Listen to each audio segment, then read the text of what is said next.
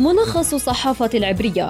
برنامج يستعرض أهم وأبرز العناوين والأخبار في الصحافة الإسرائيلية.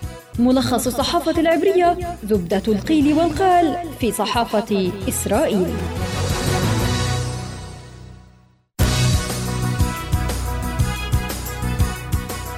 طابت أوقاتكم مستمعينا الكرام. إليكم ملخص الصحافة العبرية يأتيكم عبر شبكة أجيال الإذاعية. هذه الحلقة من إعداد خلدون البرغوثي وتقديم محمد رجوب. إليكم أبرز ما تناولته الصحافة العبرية صباح اليوم. يدعو تحرنوت تعنون نقل الصلاحيات لبن كفير وسموتريتش. قد يتأخر إثر توافق بين نتنياهو ورئيس الأركان كوخافي عن ذلك تكتب إسرائيل هيوم نتنياهو يلمح لكوخافي قد لا يتم تنفيذ كل ما ورد في الاتفاقيات الائتلافية. ومعاريف تعنون الكنيست يقر قانون بنكفير وينظر في القانون الذي يسمح لدرعي وسموتريتش بتولي مناصب وزارية. ونجاح عملية لحركة حماس في الضفة قد يفجر مواجهة عسكرية معها في غزة تكتب صحيفة معريف.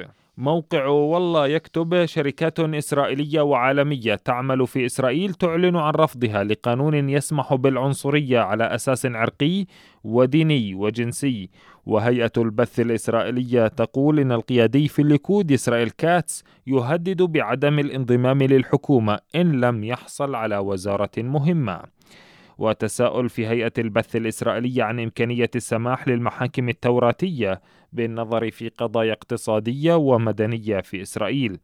القناة الثانية عشرة أيضا تتناول الصراع في الليكود على المناصب الوزارية وتقول إن التوتر شديد داخل الحزب.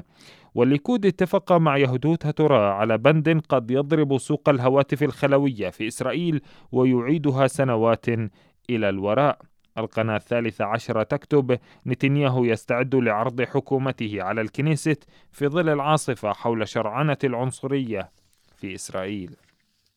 أما صحيفة هآرتس فتتناول أزمة الغاز في أوروبا في ظل موجة البرد وتكتب رغم مرور ثلاثة أشهر على تخريب أنبوب الغاز الروسي في الغرب لم يتمكنوا من معرفة الفاعل.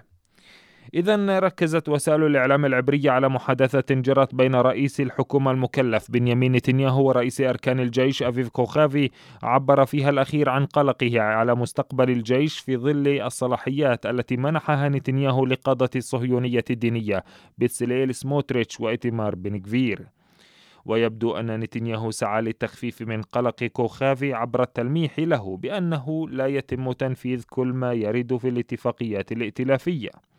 وتساءلت صحيفة يدعوت أحرنوت إن كان هذا يعني عرقلة نقل صلاحيات الإدارة المدنية وتعيين رئيسها وتعيين المنسق وقادة حرس الحدود في الضفة وغيرها من الصلاحيات العسكرية من الجيش إلى سموتريتش وبنكفير وذكرت الصحيفة أن نتنياهو وكوغافي اتفقا على ألا يتم اتخاذ أي إجراء متعلق بنقل الصلاحيات العسكرية إلى الوزراء إلا بعد أن يستعرض الجيش التبعات والنتائج المترتبة على التغييرات التي يطالب بها شركاء نتنياهو في الصهيونية الدينية.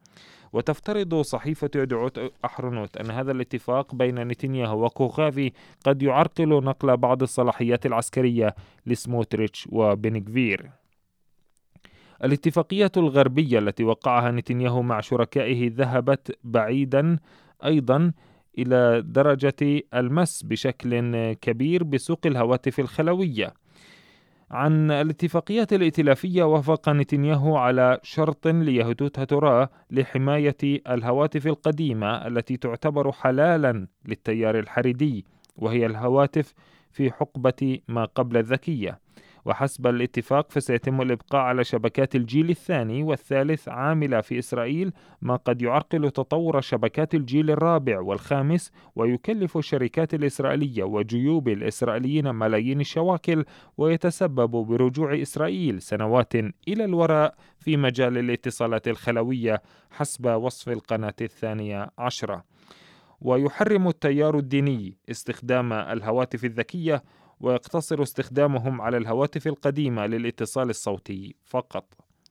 نهاية حلقتنا من ملخص الصحافة العبرية كان معكم في الإعداد خلدون البرغوثي وفي التقديم محمد رجوب أطيب التحية وإلى اللقاء.